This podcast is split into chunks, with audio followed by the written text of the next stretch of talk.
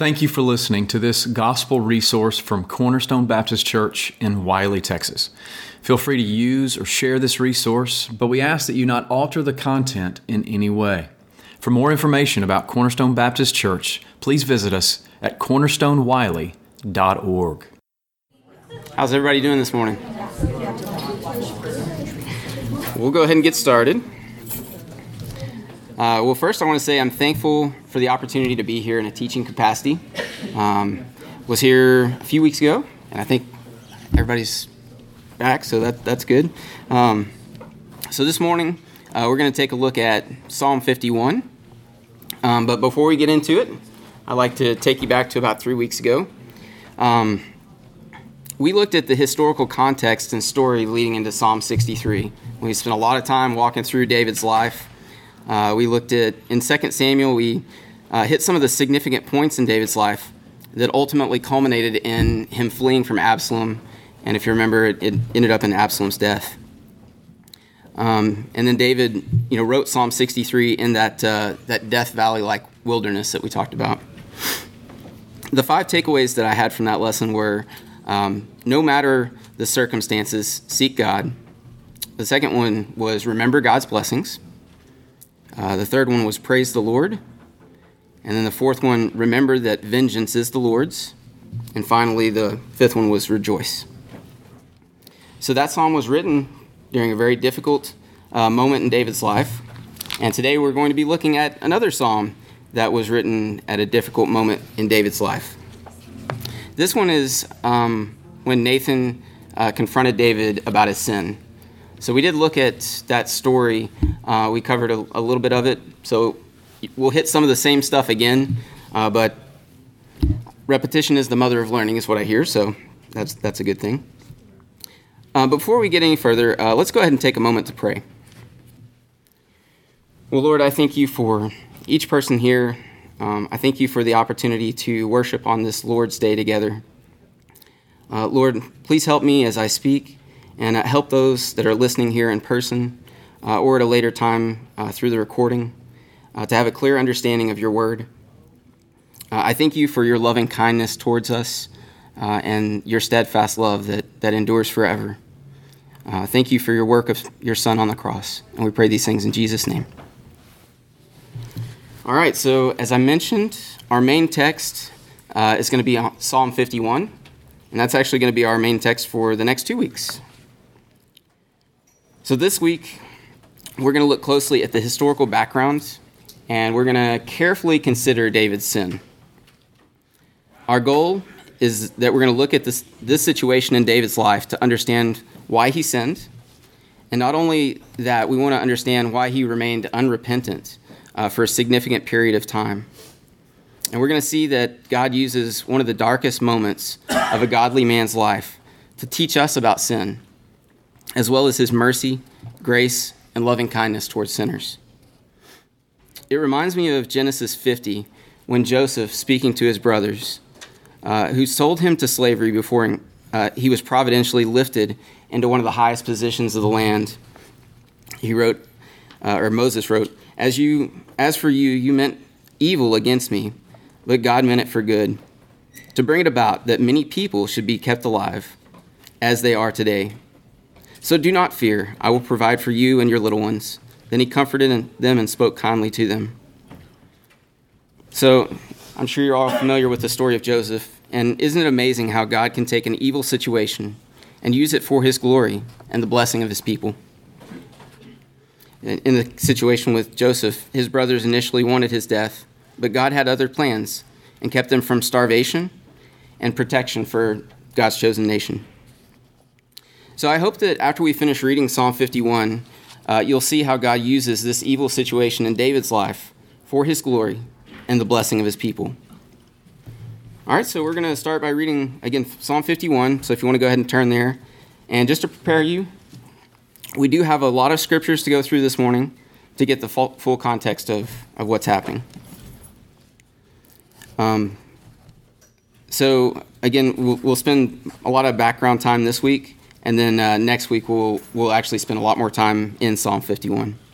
Um, and there's a method that the reason that we're taking this approach Uh, we're really going to focus on sin this week, and and then next week we're going to focus on repentance. And my thought process on that was uh, just like when you preach the gospel to an unbeliever, you need to hear the bad news first. And so this week I really want us to grapple with the with our sin and really think through our sin. And the next week look at repentance and what true repentance looks like. All right, so Psalm 51, it starts off with For the choir director, a psalm of David, when Nathan the prophet came to him after he had gone into Bathsheba. Have mercy on me, O God, according to your steadfast love. According to your abundant mercy, blot out my transgressions. Wash me thoroughly from my iniquity, and cleanse me from my sin. For I know my transgressions and my sin is ever before me. Against you, you only have I sinned, and done what is evil in your sight, so that you may be justified in your words, and blameless in your judgment. Behold, I was brought forth in iniquity, and in sin did my mother conceive me. So I want to stop there for just a moment, and I wanted to share with you guys um, this past week for VBS, all the kids were coming in and uh, it was a great time. But one of the focuses was on the sanctity of life, and these posters were hung up uh, in the front of the church. So the first thing that you do is you walk in and you see these posters, and I just thought it was a, a great testimony to uh, life. So just want to say thank you to everyone that was involved in VBS. But I thought that was really really cool, and I hit this point where it talks about. Um, it does say, "In sin, my mother conceived me." we just need to remember that you know life begins at conception, and uh, so just wanted to hit that point real quick. Behold, you delight in truth in the inward being, and you teach me wisdom in the secret heart. Purge me with hyssop, and I shall be clean. Wash me, and I shall be whiter than snow. Let me hear joy and gladness. Let the bones that you have broken rejoice. Hide your face from my sins, and blot out all my iniquities. Create in me a clean heart, O God, and renew a right spirit within me. Cast not away cast me not away from your presence, and take not your holy spirit from me. Restore to me the joy of your salvation, and uphold me with a willing spirit. Then I will teach transgressors your ways, and sinners will return to you. Deliver me from blood guiltiness, O God, O God of my salvation, and my tongue will sing aloud of your, of your righteousness. O Lord, open my lips, and my mouth will declare your praise. For you will not delight in sacrifice, or I would give it. You will not be pleased with a burnt offering. The sacrifices of God are a broken spirit, a broken and contrite heart, O God, you will not despise. Do good to Zion in your pleasure. Build up the walls of Jerusalem. Then you will delight in right sacrifices, in burnt offerings, and whole burnt offerings. Then bulls will be offered on your altar. All right, so as we were reading, you might have noticed that David placed a lot of emphasis on his sin. So during our study today, uh, I really want us to get back to the fundamentals, which is what I think David was doing for himself as he was thinking through his sin. How could such a godly man like David commit sins with such devastating consequences? What can we learn to avoid um, committing the same sins? Not only that, but we need to consider how David, around age 49 or 50, could remain in unrepentant sin for at least nine months, and maybe even longer than that. We don't know exactly how old the child was uh, when the child died. However long it was, it was a significant amount of time to remain in unrepentant sin, especially when you consider the gravity of the sins that were committed. So, we're going to read through a good portion of 2 Samuel. Uh, so, keep these questions in the back of your mind as we're reading through the narrative. So in 2 Samuel 11, starting in verse 1, in the spring of the year, the time when kings go out to battle, David sent Joab and his servants with him, and all Israel, and they ravaged the Ammonites and besieged Rabbah. Oh, sorry, that's uh, 2 Samuel 11. Turn in there. So it happened one late one afternoon when David arose from his couch and was walking on the roof of the king's house that he saw from the roof a woman bathing and the woman was beautiful. And David sent and inquired about the woman. And one said, Is not this Bathsheba, the daughter of Eliam, the wife of Uriah the Hittite? So David sent messengers and took her. And she came to him, and he lay with her. Now she had been purifying herself from uncleanness. Then she returned to her house, and the woman conceived. And she sent and told David, I am pregnant. So just stopping right there, excuse me. Uh, recently, there have been some well known teachers who take the position that Bathsheba was raped. Uh, in fact, this past week, social media has kind of been a buzz about this topic. Uh, I don't want to spend a lot of time on this. However, um, I don't see uh, rape clearly stated in the story, and I don't really think that's a fair reading of the text. Um, what David did was heinous enough, and if the scripture is silent, uh, then I think we should be careful in adding to it. Um, again, there's a lot that's been spoken of on this past week, and there's some good discussions. Uh, Doug Wilson's blog this past week, I thought, did a nice job at addressing it. Um, and then there's a guy out of Lindale named Gabe Hughes. He did a podcast that was released actually yesterday that I thought was helpful. So, all right, let's go back to verse 6. So David sent word to Joab Send me Uriah the Hittite. And Joab sent Uriah to David. When Uriah came to him, David asked how Joab was doing, and how the people were doing, and how the war was going. Then David said to Uriah, Go down to your house and wash your feet. And Uriah went out of the king's house, and there followed him a present from the king. But Uriah slept at the door of the king's house with all the servants of his lord, and did not go to his house. When they told David, Uriah did not go down to his house, David said to Uriah, Have you not come from a journey? Why did you not go down to your house? Uriah said to David, The ark and Israel and Judah dwell in booths, and my lord Joab and the servants of my lord are camping in the open field. Shall I then go to my house to eat and to drink and to lie with my wife? As you live and as your soul lives, I will not do this thing. So you might be wondering why Uriah is unwilling to go spend time with his wife. Well, uh, if we look back in 1 Samuel 21, and you don't have to turn there, but when David ate the consecrated bread, he was actually fleeing from Saul. And we learn there that there was a wartime ban on conjugal relations. So Uriah was merely following the expectations uh, set forth by David many years earlier. So on to verse 12. Then David said to Uriah, Remain here also, and tomorrow I will send you back. So Uriah remained in Jerusalem that day and the next, and David invited him, and he ate in his presence and drank, so that he made him drunk. And in the evening he went out to lie on his couch, and the servant with the servants of his lord, but he did not go down to the, his house. In the morning David wrote a letter to Joab and sent it by the hand of Uriah. In the letter he wrote, Set Uriah in the forefront of the hardest fighting and then draw back from him, that he may be struck down and die. And as Joab was besieging the city, he assigned Uriah to the place where he knew uh, were valiant men. And the men of the city came out and fought with Joab, and some of the servants of David among the people fell. Uriah the Hittite also died. Then Joab sent and told David all the news about the fighting. And he instructed the messenger When you have finished telling all the news about the fighting to the king, then, if the king's anger rises, and if he says to you, Why did you go so near to the fight? Did you not know that they would shoot from the wall? Who killed Abimelech, the son of Jerubbesheth? Did not a woman cast an upper millstone on him from the wall, so that he died at Thebez? Why did you go so near to the wall? Then you shall say, Your servant, Uriah the Hittite, is dead also.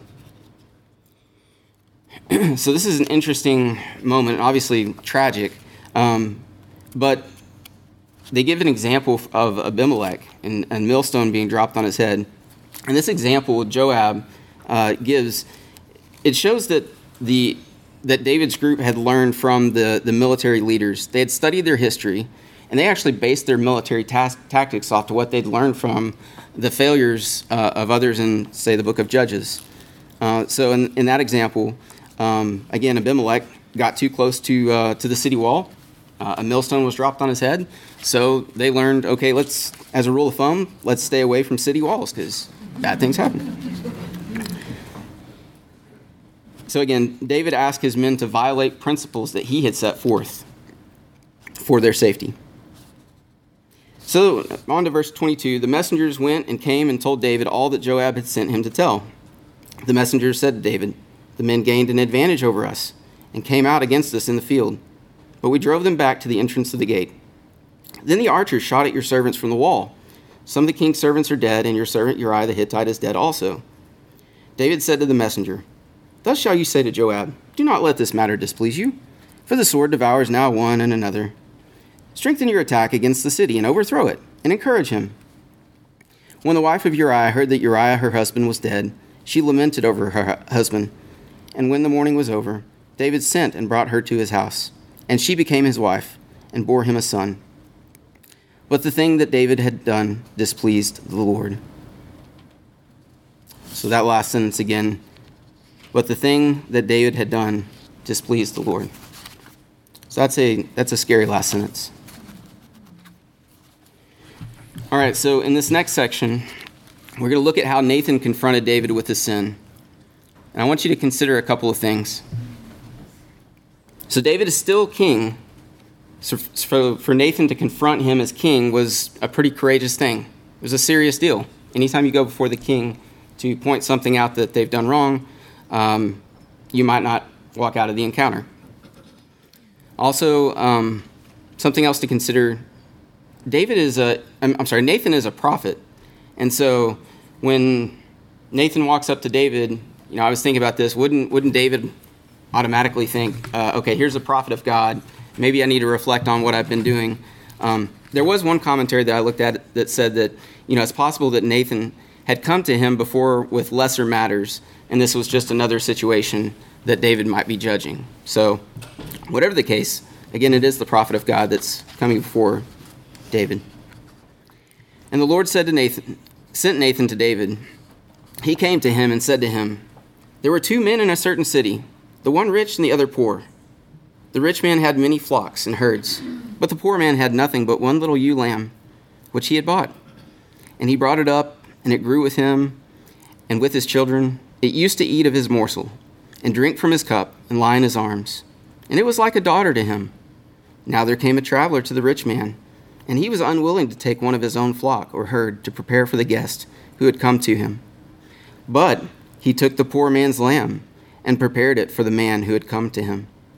Then David's anger was greatly kindled against the man, and he said to Nathan, uh, to Nathan, As the Lord lives, the man who has done this deserves to die. And he shall restore the lamb fourfold because he did this thing, and because he had no pity. Nathan said to David, you are the man. So I wonder if Nathan paused and let the gravity of those words hit David like a ton of bricks. Remember, David had just declared that the man in the parable deserved to die. Thus says the Lord, the God of Israel I anointed you king over Israel, and I delivered you out of the hand of Saul. In verse 8. I gave you your master's house and your master's wives into your arms and gave you the house of Israel and Judah. And if this were too little, I would have I would add to you as much more. Why have you despised the word of the Lord to do what is evil in his sight? You have struck down Uriah the Hittite with the sword, and have taken his wife to be your wife, and have killed him with the sword of the Ammonites.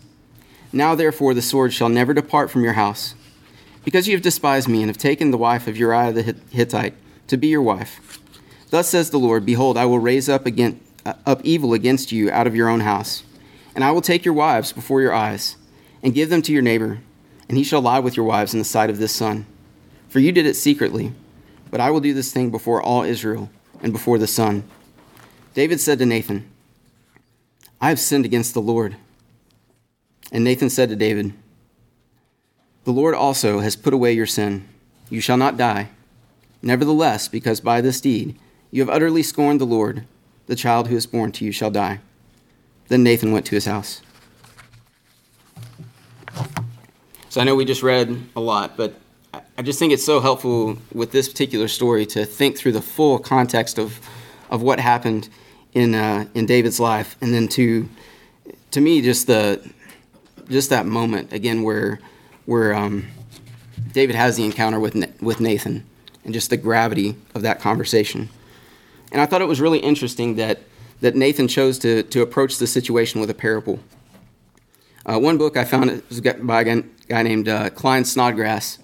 Uh, he's got a book on parables called Stories with Intent. And he writes parables function as a lens that allow us to see the truth and to correct distorted vision. They allow us to see what we would not otherwise see, and they presume we should look and see a specific reality. So there was a very specific reality that Nathan had in mind in this situation, and it was to point out that David had, had sinned before the Lord, and uh, both in adultery and killing Uriah the Hittite. Now, Nathan could have just as easily walked in and said, David, you've broken the commandment not to, not to commit adultery and not to murder. God's angry with you. What do you have to say for yourself? I think Nathan exhibited a significant amount of care and concern for David that allowed David to experience dramatic outrage towards injustice, and then the gut punch reality that he was the man. Proverbs 27 5 says, Faithful are the wounds of a friend, profuse are the kisses of an enemy. And I think Nathan was a friend to David even in that difficult moment. For Nathan, there was no guarantee that David would repent. There are other examples in the Old Testament where the people's hearts were hardened towards parables of judgment. But we see by God's grace that David did repent.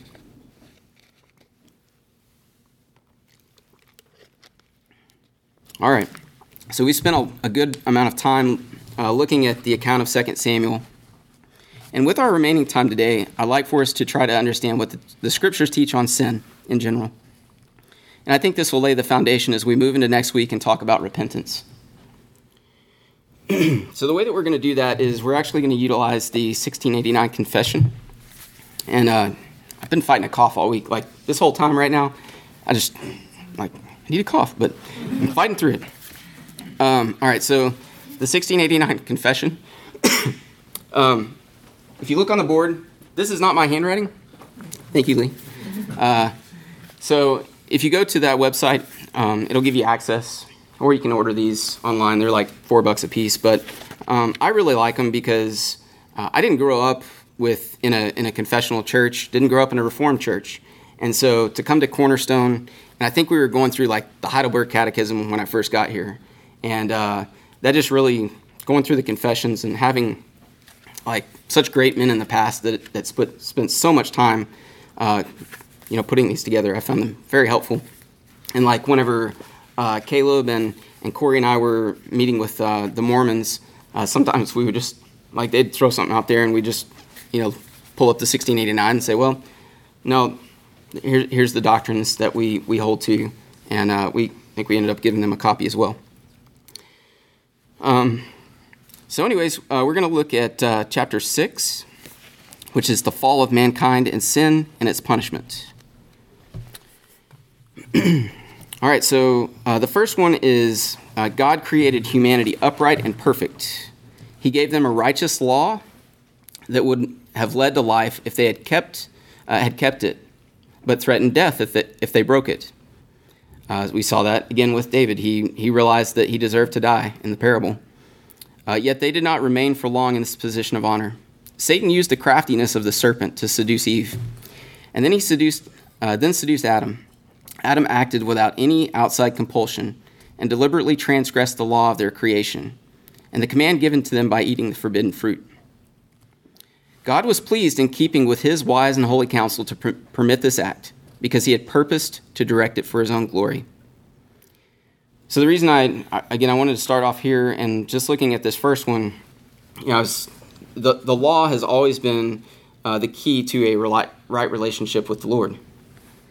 Adam was unable to keep the righteous law, and we saw just now David was unable to keep the law either.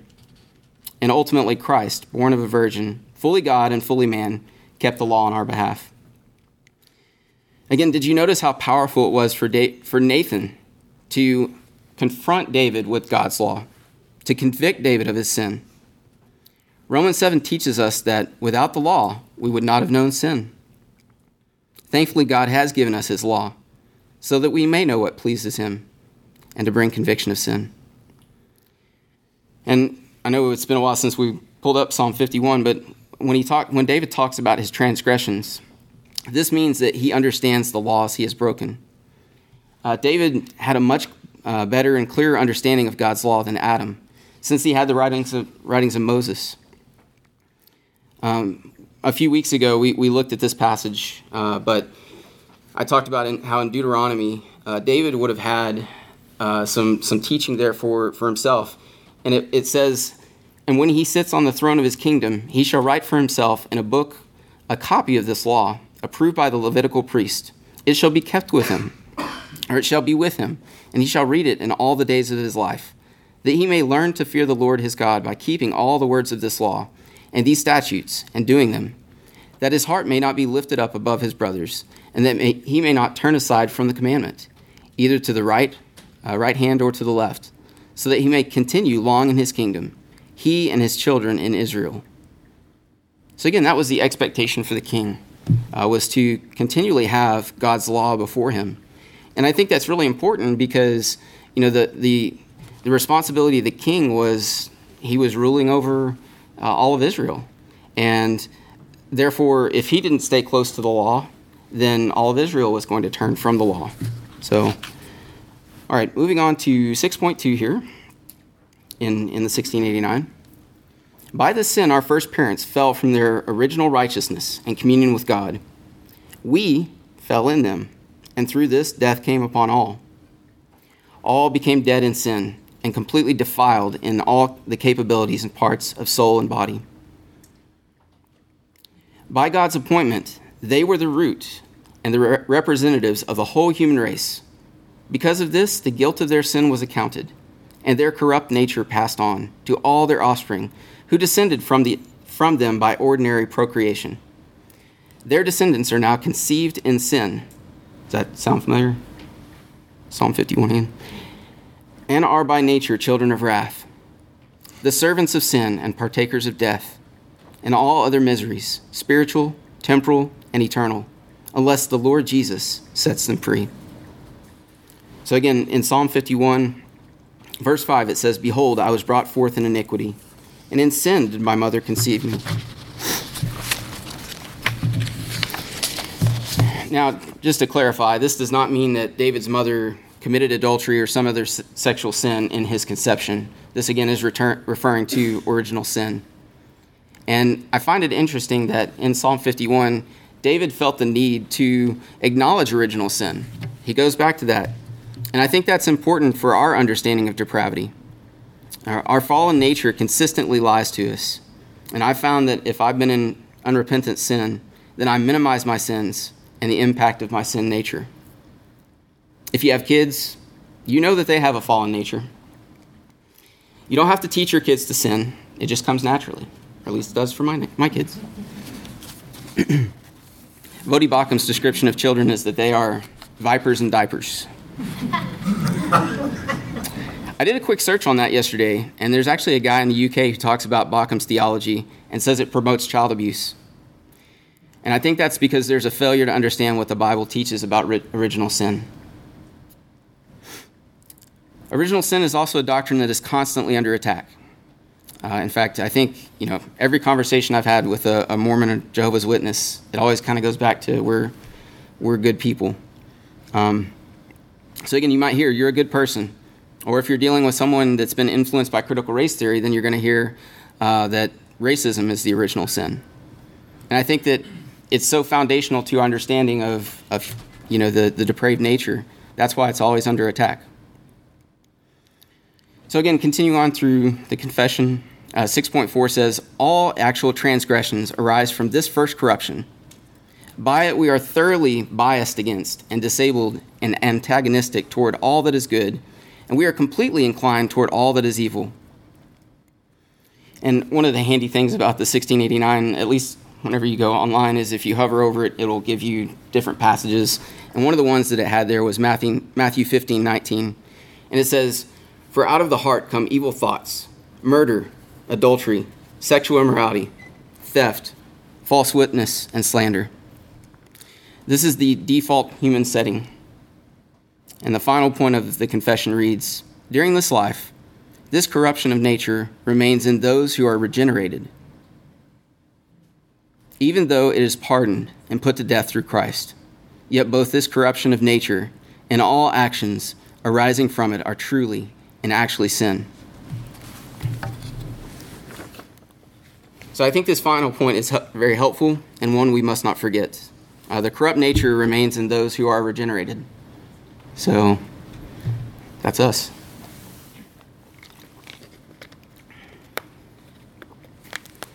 So, regenerated, just to make sure we're clear on that, means that we've been brought to new life, born again. David was a regenerate believer who was looking forward to Christ, but obviously still struggled with sin. A couple of fallacies that I've noticed for believers is that for a new believer, some don't realize that they'll continue to sin after they are saved. Then, for the believer who's been a Christian for a while, uh, they don't. Um, let's see. Uh, the Christian that's been a believer for a while, they think they can put life on spiritual cruise control and not really worry about God and the scriptures. They no longer see sin as a threat. 1 John 3 teaches us that sin is lawlessness. When we stop fearing God, then we have no regard for his law. I don't know about you, but for me, usually it starts small. And I'm going to speculate that David likely had been willing to compromise for some time.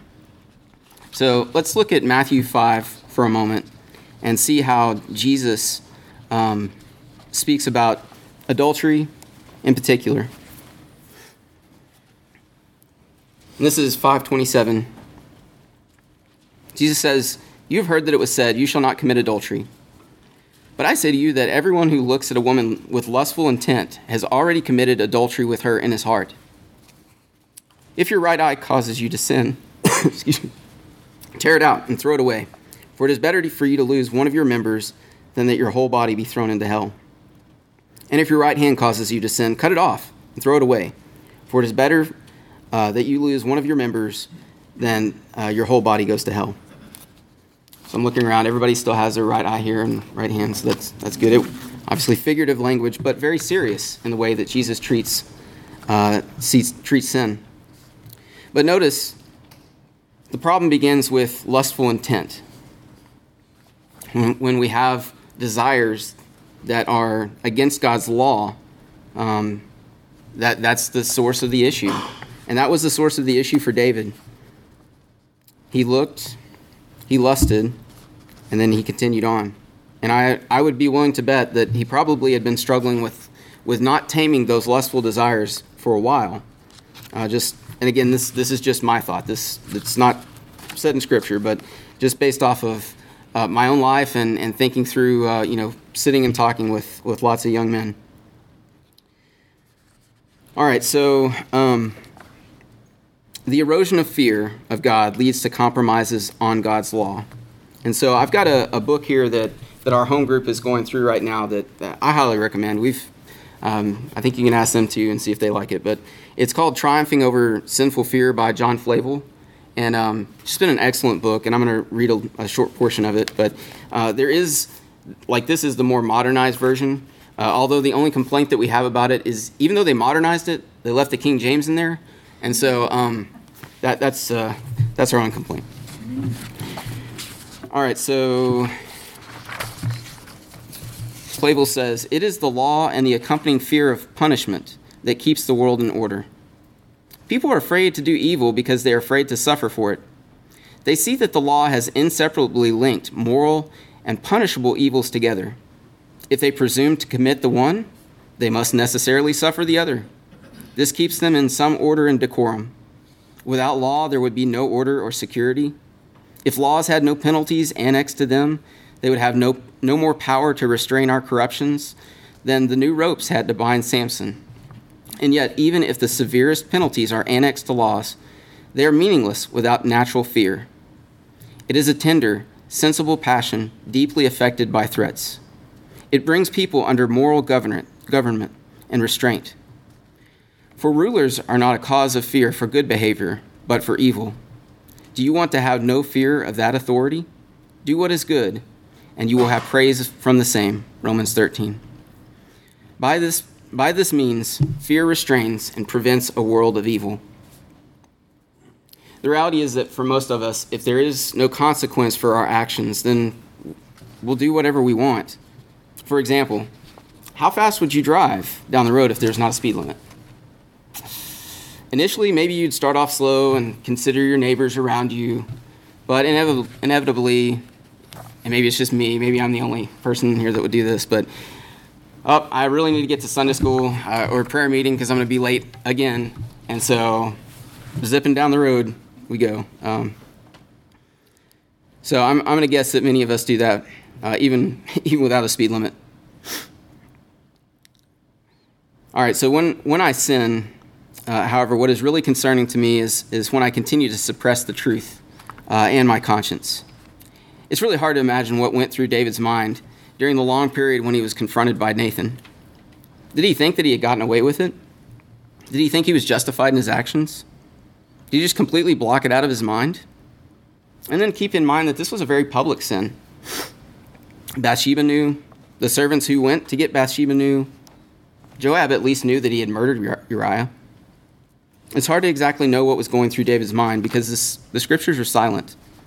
However, we see in verse excuse me, verse 8 of Psalm 51 that David says, Let the bones which you crushed rejoice.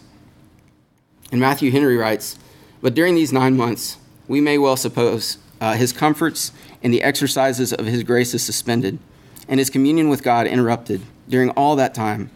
It is certain he penned no psalms, his harp was out of tune, and his soul like a tree in winter, that his life in the root only. Maybe he had felt the metaphorical crushing of his bones during this time of unrepentance. I do think it's very likely that he felt some form of conviction for his sin, up to the point where he was finally confronted by Nathan. And remember, too, he was living constantly surrounded by God's holiness. Uh, he, was, he was in Jerusalem, and he had the tabernacle, he had the Ark of the Covenant there. In the same way, when we are in unrepentant sin, the Lord's Day of worship and the Lord's Supper are also consistent reminders for us that are specifically designed to call us to repentance. I think Cody does an excellent job of that every Sunday during his, uh, I'm not sure what you call the talks after the scripture reading. So, all right, so we've covered a lot of ground this morning, but what are our key takeaways? Remember our questions from, from earlier. How could such a godly man like David commit sins with devastating consequences? What can we learn to avoid committing the same sins or, or others? So, the first thing I have is to, uh, to fear God. The scriptures describe us like sheep. Has anybody seen that video on uh, Twitter Facebook? The, the one of the sheep that uh, is stuck in the ditch, and the guy walks over and he, he's yanking the sheep, and he finally gets the sheep out and within three seconds, the sheep goes about five feet and goes straight back into the ditch. Does that remind you of? I mean, I'm, I feel like that's my life story right there. so, again, when we when we are like that sheep, we're like uh, we we ignore God's law and head straight for the ditch. And David was a man just like us, and he acted like a sheep at times and allowed himself to get caught up in, into unrepentant sin for a season. If it can happen to him, it can happen to us. David understood that he should fear God because God is holy, and the law is a reflection of, his, of God's holiness. We spent time talking about sins like adultery and murder, but we mustn't walk away thinking our little sins are acceptable to God or okay. Part of fearing God is remembering God's law. Matthew 5:19 says, "Therefore whoever relaxes one of the least of these commands and teaches other to, others to do the same will be called least in the kingdom of heaven.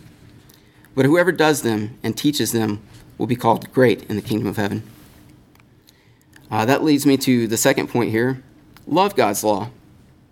It's easy to view the law in a negative light since there's punishment attached. However, the law is wonderful for those who love God. Once you start to see the blessings and the benefits of the law, you see them in a different light. Do not commit adultery helps you to understand that you're to cherish the wife of your youth.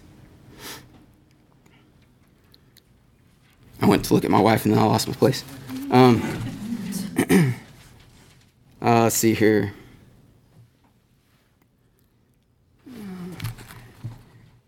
Do not covet your neighbor's stuff, helps you to give thanks for what God has given you.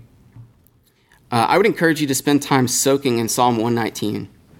It's pretty long, so I'll, I'm just going to read the first letter. And Psalm 19 is, is uh, the, the Hebrew alphabet, and and it goes through and gives you teachings on God's law on each one. Uh, but it says, Blessed are those whose way is blameless, who walk in the law of the Lord. Blessed are those who keep his testimonies, who seek him with their whole heart, who also do no wrong, but walk in his ways. You have commanded your precepts to be kept diligently. Oh, that my ways may be steadfast in keeping your, st- your statutes, that I shall not be put, then I shall not be put to shame, having my eyes fixed on all your commandments. I will praise you with an upright heart when I learn your righteous rules. I will keep your statutes. Do not utterly forsake me. The final point I have is remember that point one and point two are done by God's power. Anything that God asks you to do, you're still dependent on, on Him to do it. We're going to spend the entire lesson next week talking about repentance. So this is just a teaser, but fearing God and loving God are done in His power. So those first two points again, done in His power. Just like the air that you're breathing in into your lungs uh, is provided by the Lord. But you do that with the Lord. You're breathing in, and He's giving you the air. In fact, He's holding us together right now by His power. We get to participate in the process in our sanctification, but ultimately, we are constantly dependent on the Lord to hold us together and keep providing us air. So, in closing, we're going to go back to Psalm 51 again and read through it. Um, so, again, it says, For the choir director, a psalm of David when Nathan the prophet came to him after he had gone into Bathsheba. Have mercy on me, O God, according to your steadfast love, according to your abundant mercy. Blot out my transgressions. Wash me thoroughly from my iniquity, and cleanse me from my sin. For I know my transgressions, and my sin is ever before me. Against you, you only have I sinned, and done what is evil in your sight, so that you may be justified in your words and blameless in your judgment. Behold, I was brought forth in iniquity, and in sin did my mother conceive me. Behold, you delight in truth in the inward being, and you teach me wisdom in the secret heart. Purge me with hyssop, and I shall be clean. Wash me, and I shall be whiter than snow. Let me hear joy and gladness. Let the bones that you have broken rejoice. Hide your face from my sins, and blot out all my iniquities. Create in me a clean heart, O God, and renew a right spirit within me. Cast me not away from your presence, and take not your Holy Spirit from me.